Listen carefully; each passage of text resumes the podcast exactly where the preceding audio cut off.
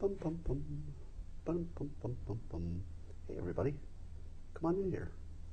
It's time for Coffee with Scott Adams. Today will be the... I'll tell you, it's been a it's been a tough morning. Didn't even have my microphone on. That's better. Question.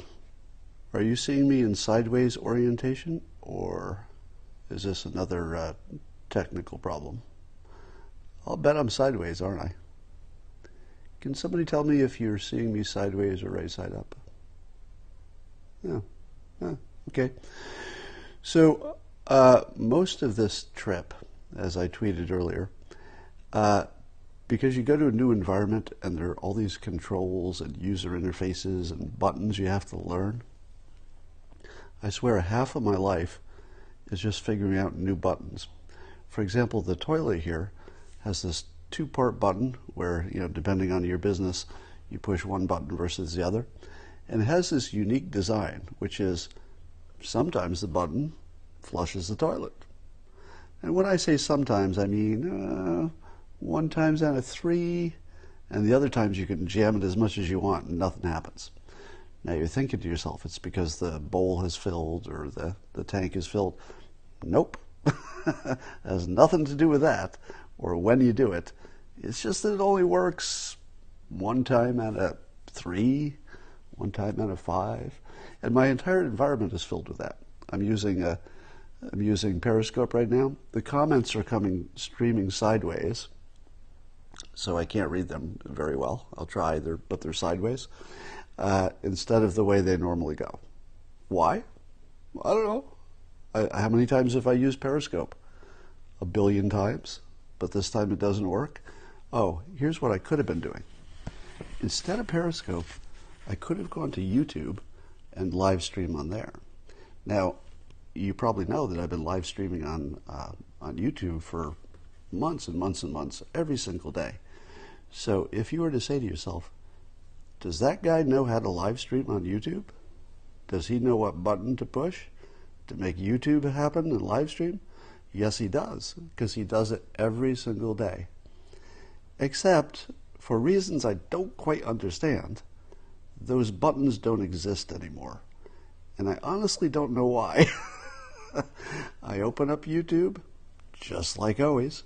Look at the app, look at it on a browser, look at it on a different browser. And that little button that I've been pushing for months to go live, live stream, it's not there. I don't know where it is. Now, you say to yourself, I'll bet you could solve that, Scott. You know, you operate in a complicated world. I bet you could figure out where that button is and why it's not there.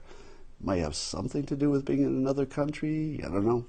That does make some of the apps not work.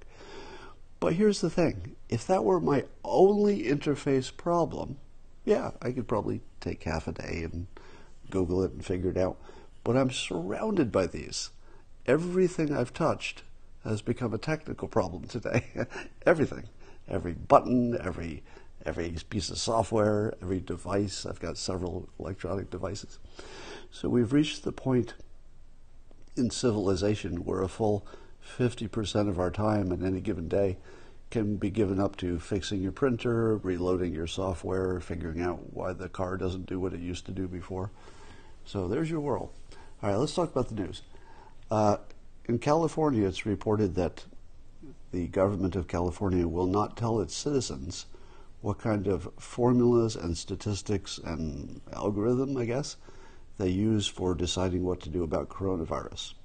And the reason they're not telling the public, it's reported, is, and I quote, state health officials said they rely on a very complex set of measurements that would confuse and potentially mislead the public if they were made public. That's right. So in California, my state, I'm not allowed to see what kinds of information is used to determine my entire life. You know, what happens with the coronavirus. Isn't that a problem? Now, I understand the point that it's complicated, people wouldn't understand, they would take it wrong, it would cause some problems. But is that a problem with the people? Is that a flaw in the public? because to me it looks like a flaw in how they're measuring things. If you're if you're doing big public policy like this, and you haven't simplified what it is you're measuring and therefore managing to, you're doing it wrong. So as soon as somebody says, yes, we're managing to a complex, stop. It's already wrong. You don't need to hear what even the re the, rest, the, re the rest of the sentence is. Uh, let me say that better without butchering it. If a politician says to you, we're, we're going to make decisions based on a very complex stop.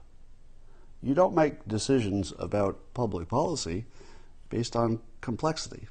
Because if you do, the public won't understand it, they won't buy into it, it won't work. So you need to simplify it somehow, even at the risk of being less accurate. Simplicity is really, really important.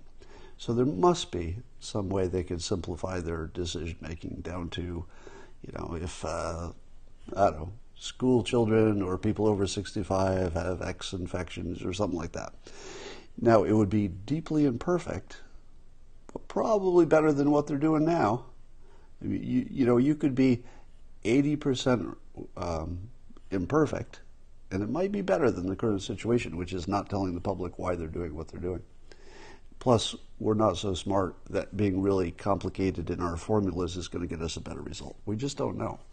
We don't know what works and what doesn't. So being complicated about it, that might be adding complexity to the unknown, which is really just getting you further from anything useful. So simplify, simplify. That's my advice. Um, Seattle police have uh, made a startling decision. This surprised me. I think you'll be pretty surprised too. Uh, so the, the uh, Seattle police are going to do this thing called uh, cracking down on crime.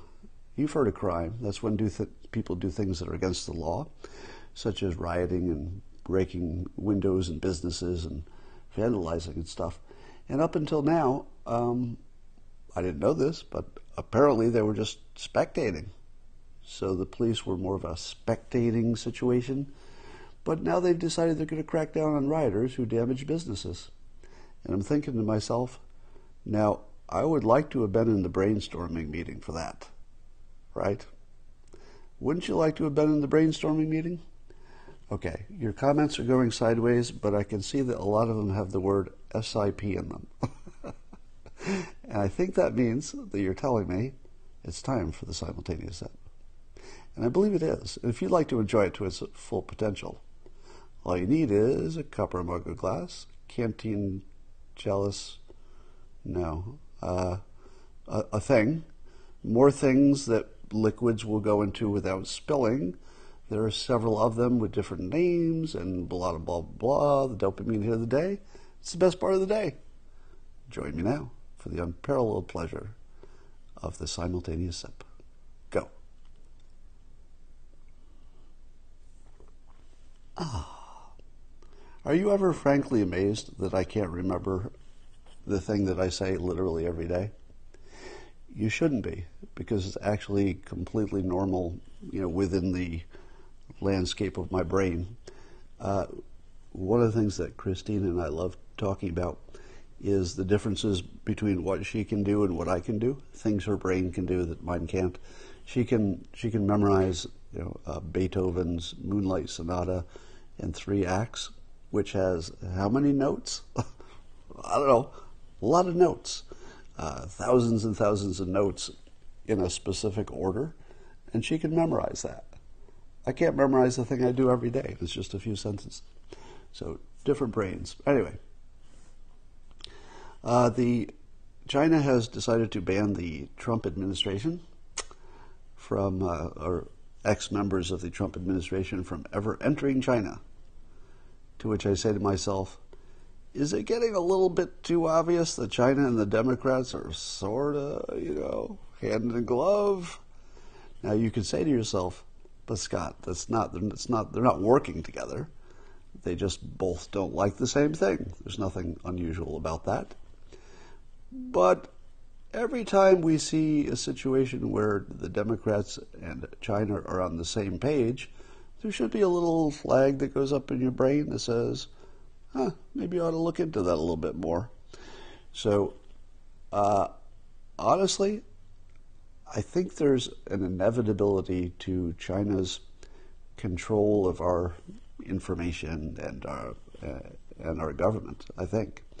Because it goes like this. Whoever has the most money wins, just in general. Eventually, just because of the sheer size of China, if they just grow at some normal rate and the United States grows at some normal rate, China's going to be bigger. And it won't take long because they got more people, so that's all it takes. When they have immensely more money than anybody else, they can start bribing like crazy. And they can send millions of people to embed themselves in other in other governments and other countries until eventually they have full control of everything. So there are really only, I guess, three things you'd need for China to control everything. Uh, immense amount of money, check. You know, they, they have immense already, but even more coming. Um, will, are they willing to send millions of people into undercover, you know, jobs around the country or around the world? Yes, we already see them doing that. And then third, they have to be willing to do it. They have to think it's a good idea and a, and a high priority and just willing to do it. And they are. So if you take those things, what's going to stop them from eventually having a, at least a financial direct or indirect control over everybody? Take me. I'm, you know, giant critic of China, but even I have business that goes through China indirectly, not my own personal business, but if you look at my publishers or my uh, you know, people I work with, they have China business. So pretty much everybody's got something to lose or will have something to lose if they speak out against China. That's where we're heading, where you, you won't be able to criticize China because they'll have too many controls in too many places. What would it take for China to control C N N? What would that take? I think all it would take is to open up their market and say, yeah, you can you can have some news here, but after you've got a nice profit there and your stockholders like it, we're going to say, you know, maybe you can't stay here if you keep talking the way you're talking about that story.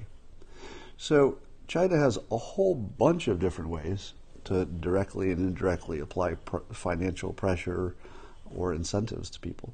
So I don't really know how they could ever avoid having full control of everything, just by money, you know, without firing a single shot. I don't know what ever, what would stop that. I can't think of anything. The only thing that would stop it is what Trump was doing, which was uh, looking to decouple our business.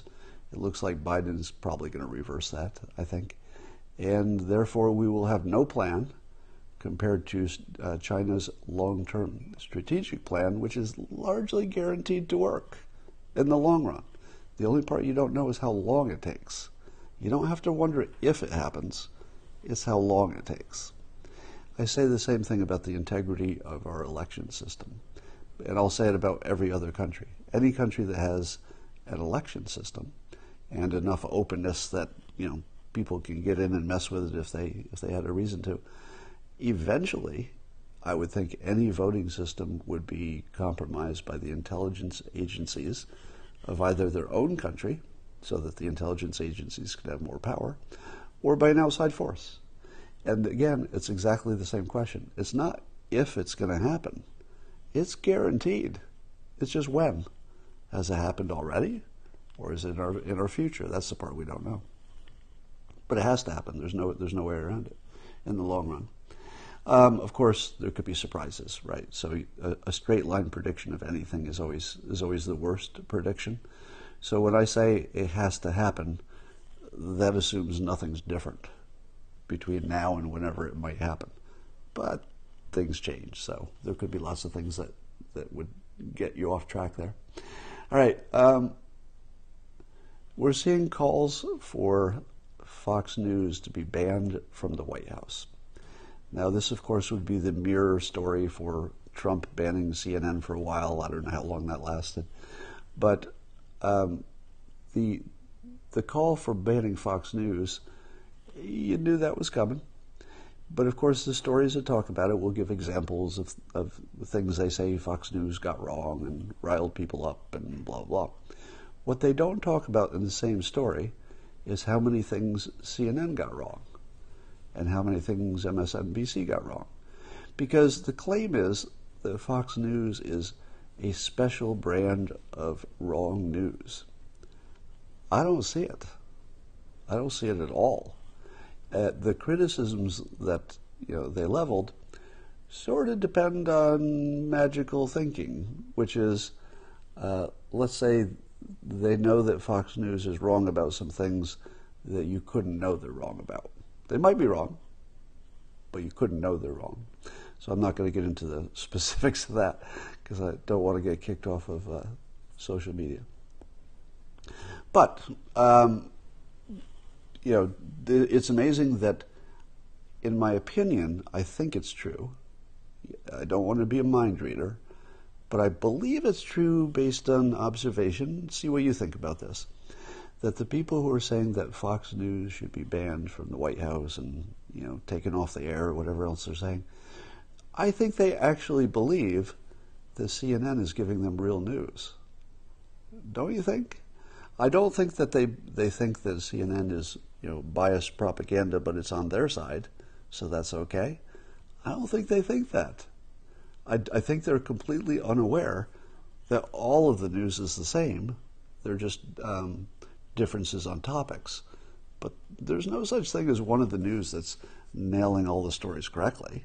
That doesn't exist in any world. But I think they think it does. And I'm going to get to that point in a little bit. Uh, we'll say more about that in a bit. All right. Um, I was also reading on C N N, which I read for entertainment, not news, an opinion piece in which somebody smart was on the air saying, and this is a direct quote from C N N, quote, and this is an opinion person, not a news person, uh, who they had, a, it was an opinion person that they had on, on to talk about it. And this person said, it's, it doesn't matter who it is, it's the point that matters. It's been very clear from the data that states that have implemented strong mask policies have a slower increase in the number of cases or even a decrease. But it's not masks alone, says this person. It's masks in combination with other measures such as measures such as distancing and improved ventilation and hand washing, et cetera. Now, I don't know if that's true or untrue. It's my uh, personal opinion, based not on science, that masks probably work. And when I say probably, ninety percent, you know, nothing's one hundred percent these days. But I'd say, just my personal opinion, not an expert, not a doctor, and not in, and not even looking at the studies. Just the fact that if if a mask slows down the spread from your mouth, and that's the problem, it just makes sense. It probably works. And social distancing, how do you get something from somebody you're not near, right? So it makes sense to me that these things work. But why have I never seen a reliable study or set of studies that say that? Doesn't that seem missing? Is it because of my news sources? Because the, the gentleman who made this claim didn't point to a source. How many, pe- how many people believe that, there, that this is a true statement?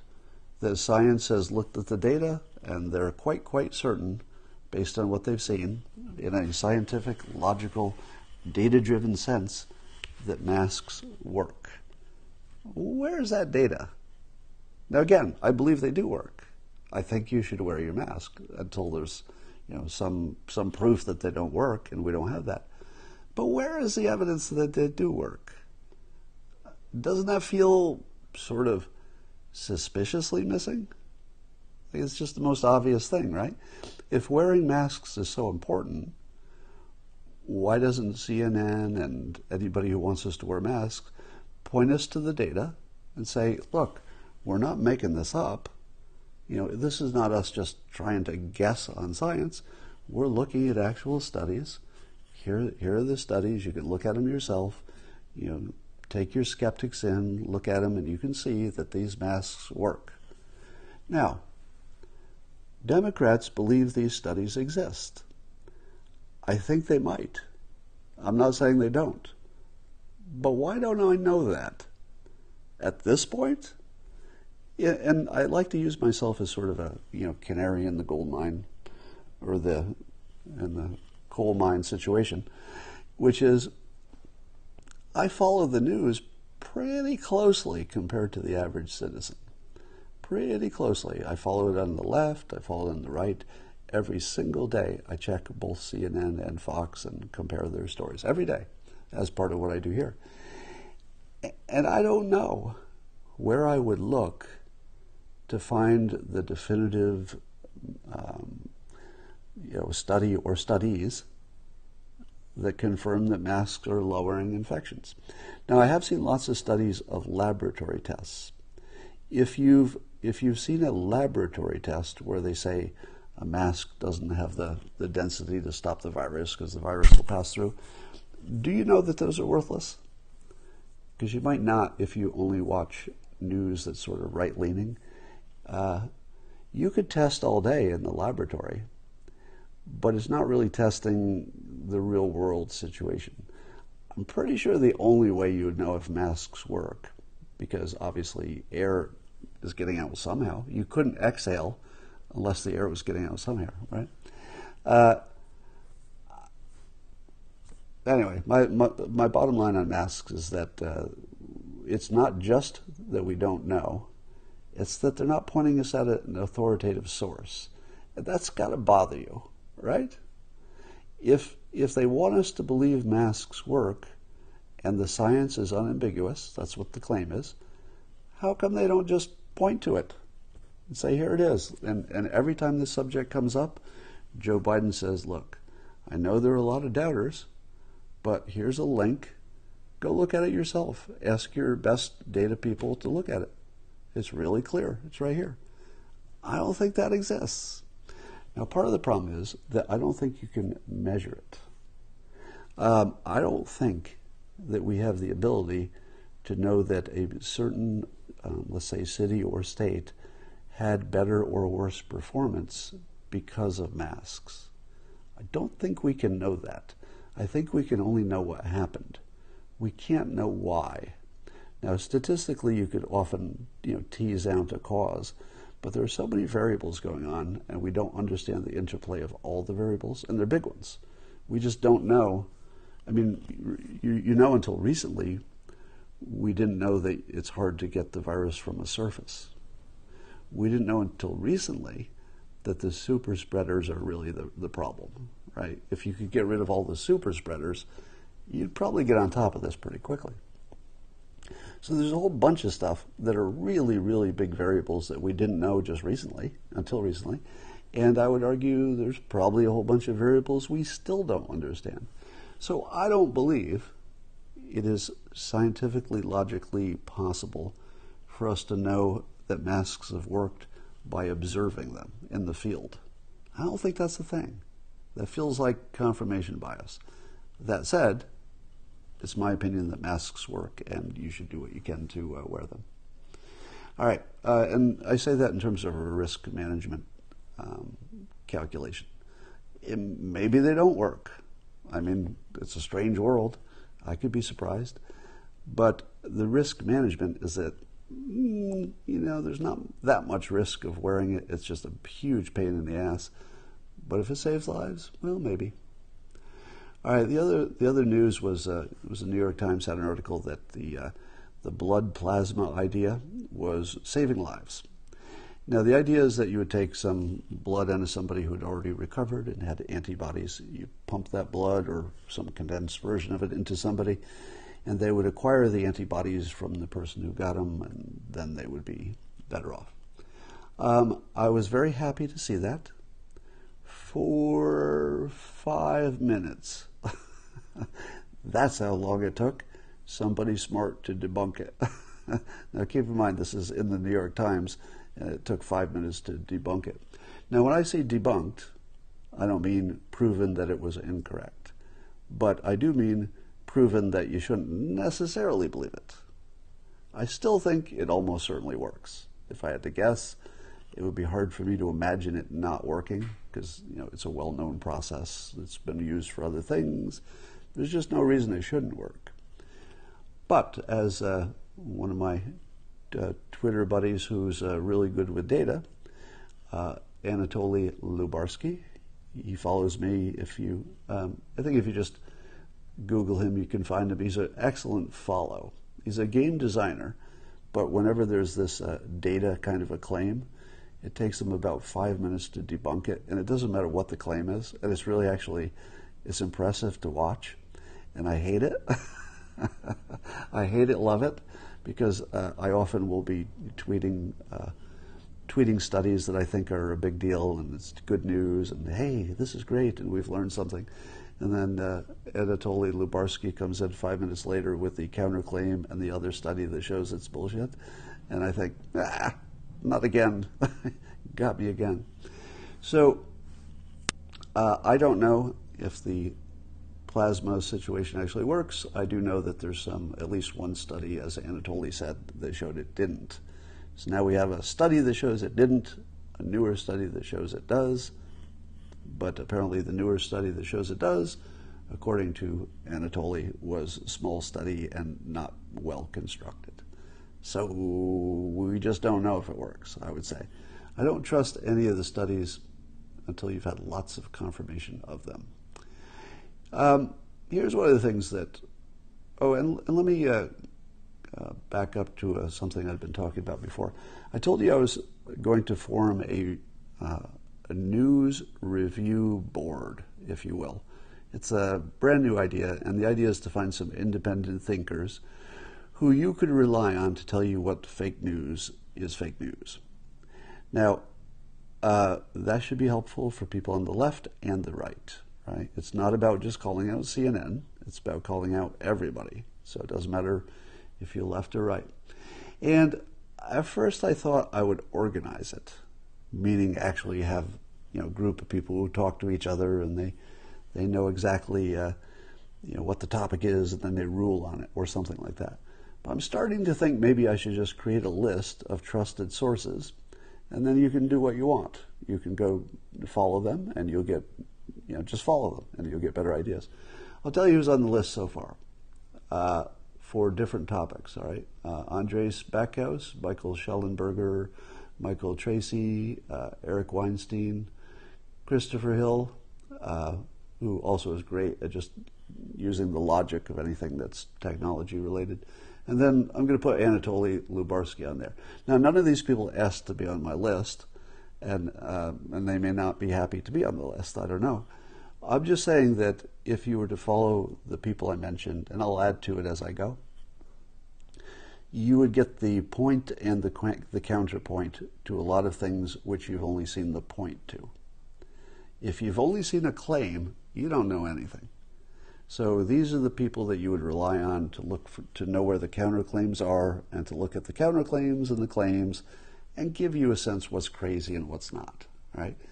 Doesn't mean that these are the people who will be right every time. It does mean that they're very smart, and they have independent minds, and they have a background in history of being wherever the data goes. Very rare. They're very rare to find people who will follow the data and the logic and will do it in public and will do it consistently. I named a few. Well, I'll be adding people as we go. All right, so that's where that's at. I don't know that it needs to be organized. Maybe you just need to know who these, you know, better minds are, and you can follow them. All right, we've learned recently that the super spreaders are the big problem, and that those people who are super spreaders literally have more virus in their mouth and nose. So you can find that some people just have a big dose, and when they talk or sneeze or whatever they do, or cough, they have more virus to send out, and that's worse. Here's a question I ask, and I assume this is not possible, but I just like to think of fun, optimistic things sometimes, so don't take this too seriously. If a gigantic amount of virus in your mouth means something, could you invent, is it possible, a lozenge that would turn color or change taste if you had the presence of a lot of coronavirus. Is that possible? Now, the first thing I say is uh, the, the cheap, fast tests are a chemical reaction in which something changes color, right? So are those deadly chemicals? Are those chemicals you would never want to put in your body? They're, they should only be in the, in the, in the chemistry test. Or is there any way you could make a lozenge that would, you suck on it for a while and then you take it out and look at it and find out if it changed colors? And you could just take one every day. Just take a lozenge every day. Now, suppose there was also a log- lozenge that you knew would kill coronavirus. And you said, hey, everybody, we don't know if you have coronavirus or not, but why don't you just maybe chew on some of these lozenges a few times a day? Would that make a difference? If you used the right mouthwash, would it get rid of the coronavirus in your mouth? Or do you need uh, something more specific to get rid of a virus in your mouth? And secondly, if you could get rid of your virus with mouthwash or a lozenge or, or just some physical uh, process, how long would it take for your mouth to be full of virus again? In other words, if you killed everything on the surface of your tongue, on the inside of your mouth, would it be five minutes later it's full again? Or is it tomorrow? Because that's a big deal, right? If it's tomorrow, all you need is mouthwash to end the pandemic, right? Am I wrong about that? But I don't think it's tomorrow. It's probably closer to five minutes than it is to, to tomorrow, how long it would take to produce more virus to live in your mouth. Uh, yeah, so people are, are are joking about bleach. It does seem to me that, have you ever seen those uh, uh, teeth cleaning lights where the, you put the solution on your teeth and then they shine this blue light on you to help the chemical do its reaction? It does seem to me like you could have some kind of a U V light, if it's uh, the right kind, I think it's far U V or something, or U V C, that you could just stick in your mouth, literally like a flashlight in your mouth, and just go, oh, stick it in there with a U V C light, and clean in, you know, maybe thirty seconds, clean all of the virus that's at least on a surface and in your mouth. Would it hurt you? I don't think the far U V C light would hurt you. I think other kind might. But here's my main point. If the biggest uh, lever that you could pull turns out to be finding and stopping the super spreaders who have a lot of it in their mouth, why don't we go after that directly and just make everybody put something in their mouth that kills it three times a day and see what happens after three weeks? So anyway, I just put that out there. I doubt I doubt there's any scientific thing there that would work, or else we probably know about it. All right, uh, here's another positive thing. There are now new um, super, uh, let's say, air purifiers. Prior to the pandemic, there were HEPA filters and air purifiers, but they were not quite up to the task, right? Um, you couldn't just turn on your air purifier and everything's good. You needed a leap of technology, and now apparently those leaps are, are happening. So there's a company called ActivePure, which I believe they do as one word, ActivePure, so you can Google them if you're interested. And they make this um, box that looks like, just from the picture, it looks like it, was, it would fit on a tabletop, uh, you know, a portable thing you just plug in. And apparently it's really, really good in terms of removing the virus from the air and uh, and killing it. And it's so good that it might be the difference between opening a restaurant and not. That's actually how good it is. Now, these are claims, you know, you have to be careful about who claims what. But what if a restaurant uh, was willing to get one of those, or more than one, depending on how many zones they have? I don't know what they cost, but, you know, people are going to be willing to pay some money to get back in business. What what about a rule that says if you have one of these per whatever square feet they handle, because they, they only handle a certain amount of square feet, what if you had the right amount of these? Is that a good enough reason to reopen a restaurant? I feel as if we should um, we should push to get an answer on this really quickly, either an up or down. right? And I'll make a direct call to the Biden administration and say, uh, dear Biden administration, if you have somebody who could do a quick look at this device and look at the science, look at the data they have, and just give us an up or down. I think the public would like to know that. We'd like to know if we can get back to our indoor spaces, especially restaurants and recreational things. That entire industry has been devastated, and we would like to get that back on, on track. So Biden administration, up or down? Are these things, do they make enough difference to, to maybe recommend and maybe fund? Maybe Biden would say, let's uh, let's give you some financial aid to get some of these into uh, uh, probably senior citizen homes and restaurants and anywhere that we need them. Now, all of this depends on the fact that this technology works. I'm not the one who can guarantee that. I, I'll just tell you there are claims, and there have been at least some research and studies. All right, uh, you've probably seen the video if you're on social media uh, in uh, Tacoma, that there was a police car that was set upon by a mob, and the mob was jostling the police car, and they surrounded it. And the police car decided that it would have none of that and just uh, drove forward, and uh, it looked like they ran over completely one of the protesters. So at least one person got hurt, and I thought it looked like I saw the tires go over a person, like all four tires. I thought I saw that, but it was hard to tell in the video. That might have been an inanimate object of some type that, it, that they were going over, but it looked like a person. Um, and this is what I'd have to say about this. Do we all agree we don't want violence? If you can avoid violence, nobody promotes it, nobody celebrates it. We're all adults here. We know that violence has no place except in defense. Can we be adult enough to say that in self-defense, uh, nationals for defense as well, that violence, unfortunately, is a necessary tool in some cases, and there's just no way around it? This is one of those cases. I would like to see a lot more, I, I hope I can say this on social media without being banned, but I think the best thing that could happen to Tacoma is a whole, whole bunch more police cars running over a whole bunch more people who surround police cars. On top of that, I think citizens should be doing a lot more of it too, but unfortunately they're going to go to jail if they, you know, if the if the uh, judgment is that they they could have done something else.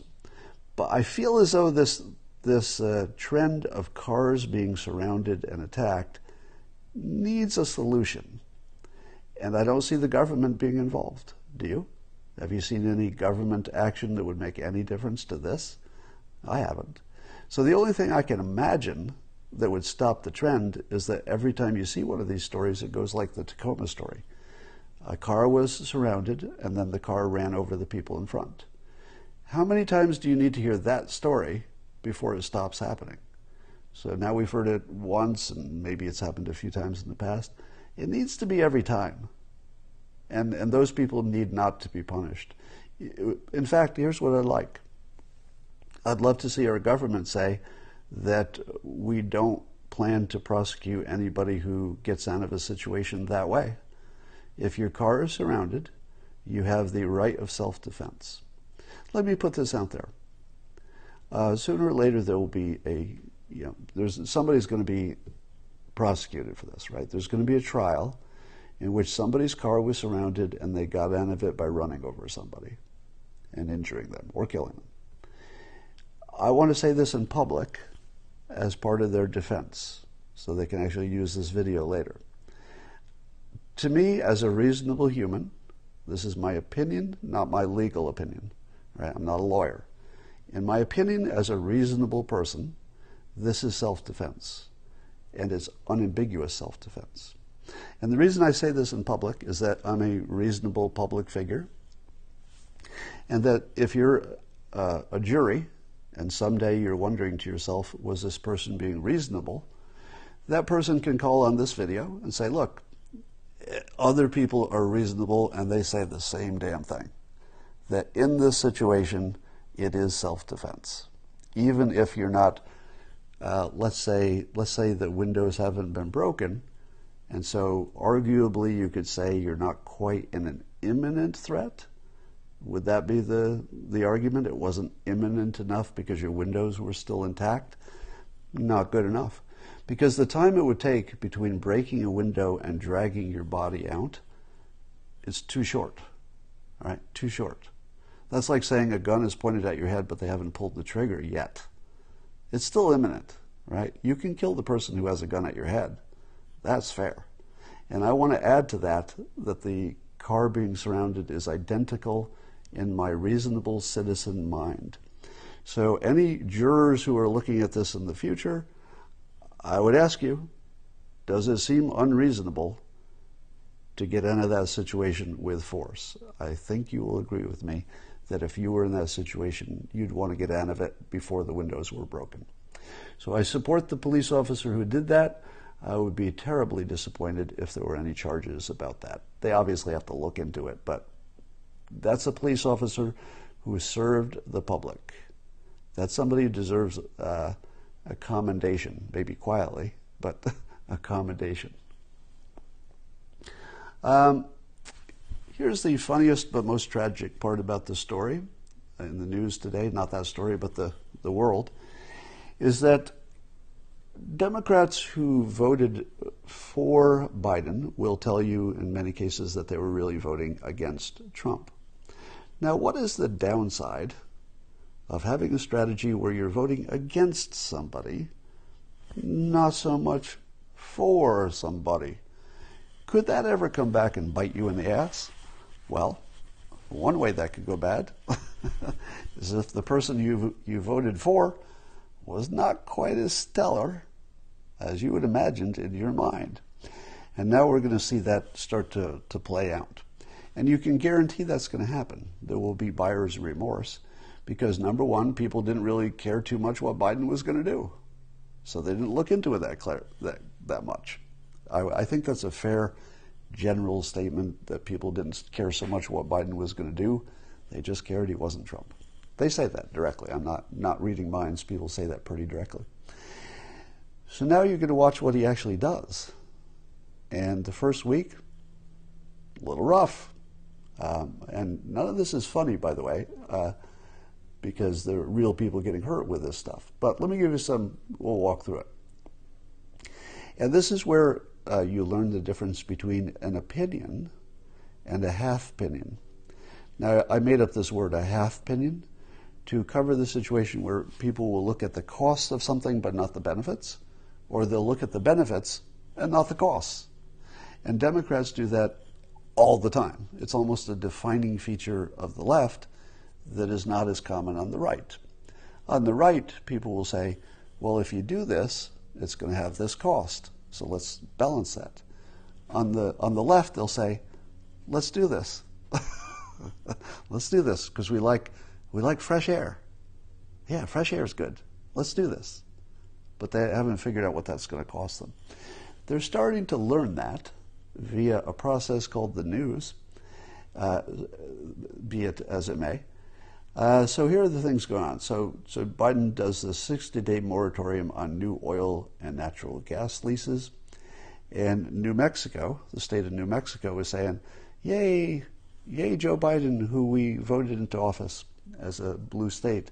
Yay, Joe Biden. Wait, you're doing what? You're, you're going to cripple our oil industry?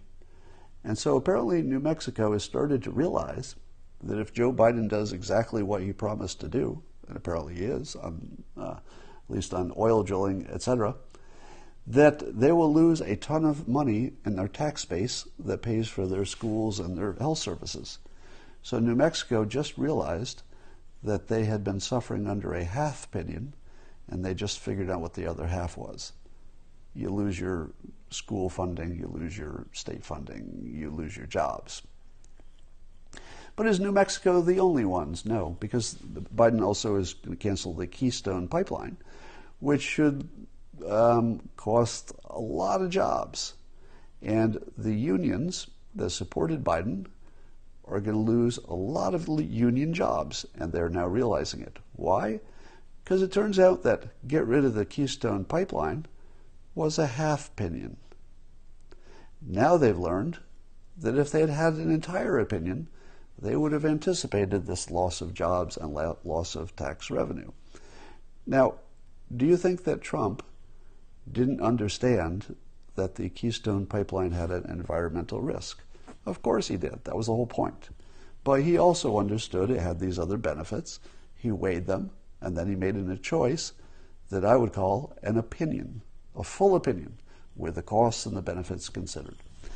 Well, Democrats are getting a quick lesson on what an opinion is, and the half-opinion is not serving them as well as they had hoped when they voted for Biden. Uh, so, and then, then we learned, and I don't know the details yet, that uh, more troops are moving into Syria. For what? Why are there troops moving into Syria? Now, presumably there's a, you know, somebody on the ground, an American general, or somebody said, we need these troops for some specific thing. But let me ask you this. Which is your safer situation? A president who says no to what generals ask for, even with good arguments, or a president who says yes because he trusts the experts? Which is your dangerous situation? Because Trump was the one who would say no to the generals and even basically called them idiots. Biden is the one who would say yes to the generals and would call them the experts. Which one is the dangerous one? Well, I would say that Trump also took the um, advice from the experts about how to do the rules of engagement. In that example, Trump taking their advice probably matched his own opinion. So I'm not sure he took their advice so much as they gave him an opinion that matched his own, and then he could say, yeah, we'd like to be a little, little tougher on those rules of engagement. But what if, here's the scenario that's scary. Your general comes into the president and says, President, we need a bunch more troops to do this or that. That's what generals do. The general is never going to ask for less stuff. The general is never going to say, everything's done, let's go home.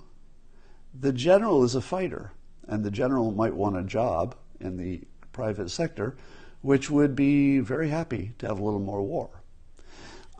So do you want the president, who, knowing the incentives of a general, the way a general is going to conduct things, which will be more, more, more, just like any leader, any good manager in a company is going to go to their C E O and say, I need more. Those other departments, they don't, I don't know about them, but I need more. That's every manager in every organization. So a, gen a general is going to be one of those. They want more. They need to do more. That's how they get their, their own career does well. That's how they get that job later in private industry. So it feels like Trump had been saying no to generals. I'm guessing. This is just a guess, pure speculation. I feel as if Trump has been saying no to generals for quite a while. As in, maybe you don't need that many people in Afghanistan because there's nothing there that we need to protect. It's going to go wherever it's going to go no matter what we do. Maybe it went something like that. But as soon as you see Biden immediately sending extra troops into presumably harm's way, what happens to the people who voted for him? Do they say, yeah, that's what we wanted? What we wanted was cranking up the war machine. Is that what the left wanted? I don't think so. I think they're just finding out what they voted for. And war is definitely, you know, one of the things that I would expect out of a regular politician, but less so out of a Trump, who's not a regular politician. So uh, Mike Serdovich tweeted about this phenomenon, about the, uh, uh, the Democrats learning about what they just bought. And he worded it in a funny way, so I'm just going to read his tweet. So Mike Serdovich tweeted, it's been less than a week, and Biden's voters are outraged. It's a tree, it's a, uh, I, I think he meant testament, but it's a testament to how low information they are that any of this stuff surprises them. And that's exactly the case. They are low information voters who just found out what they voted for. And I feel like Republicans largely knew what they voted for. They knew what Trump was, but they also knew what Biden was.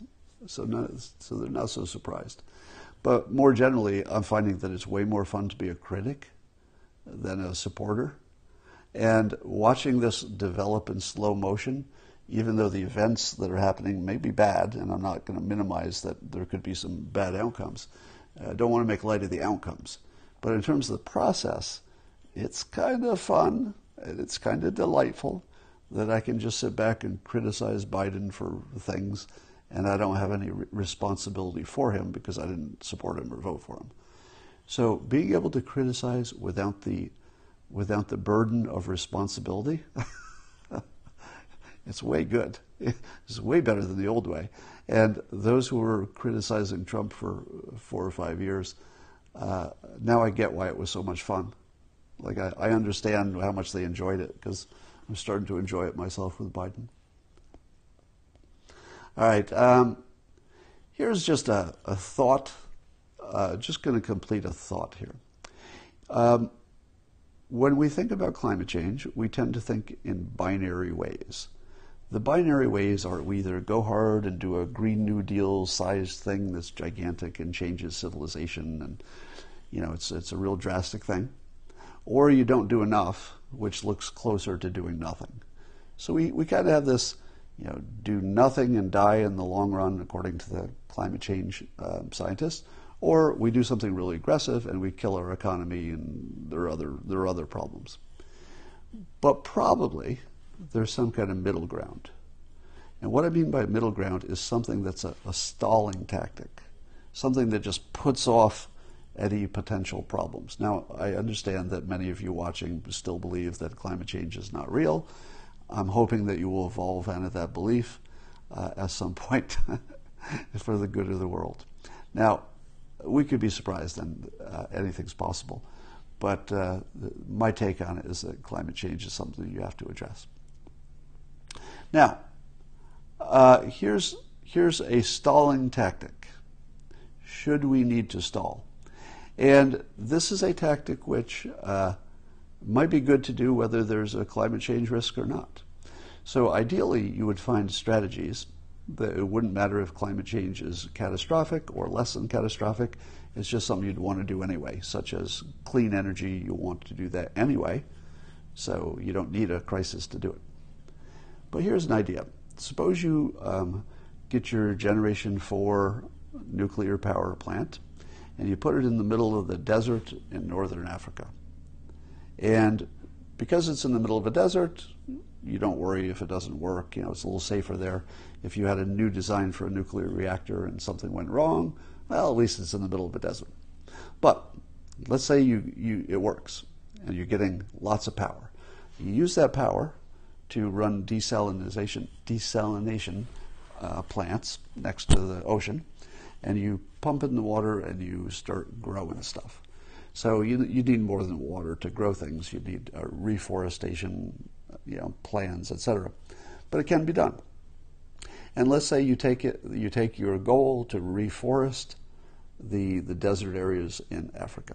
Now, if you grew a lot of stuff where there used to be desert, would you not have, you know, more uh, carbon capture, because plants capture carbon?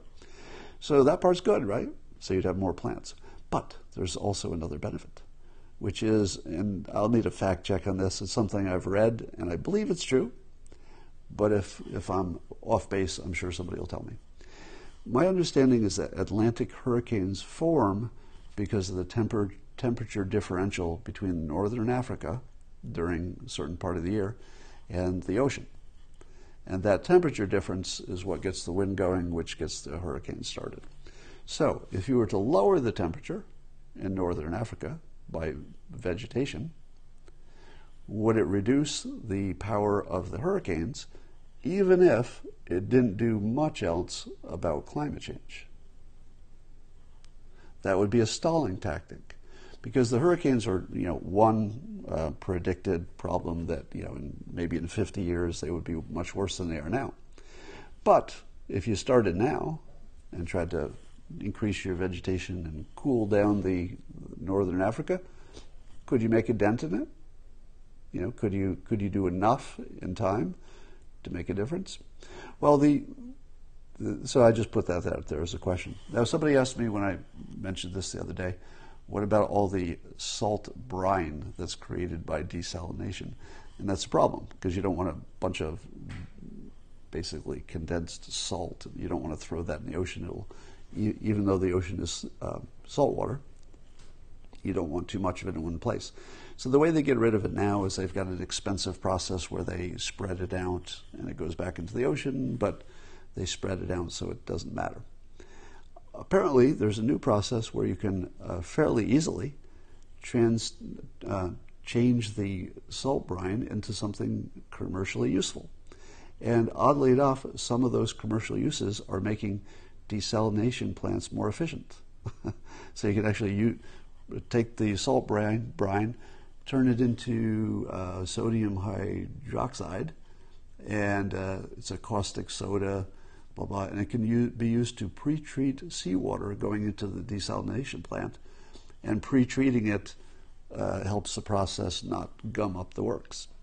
So apparently they can make money on this salt brine, and what they don't use themselves they can sell because it has some commercial value.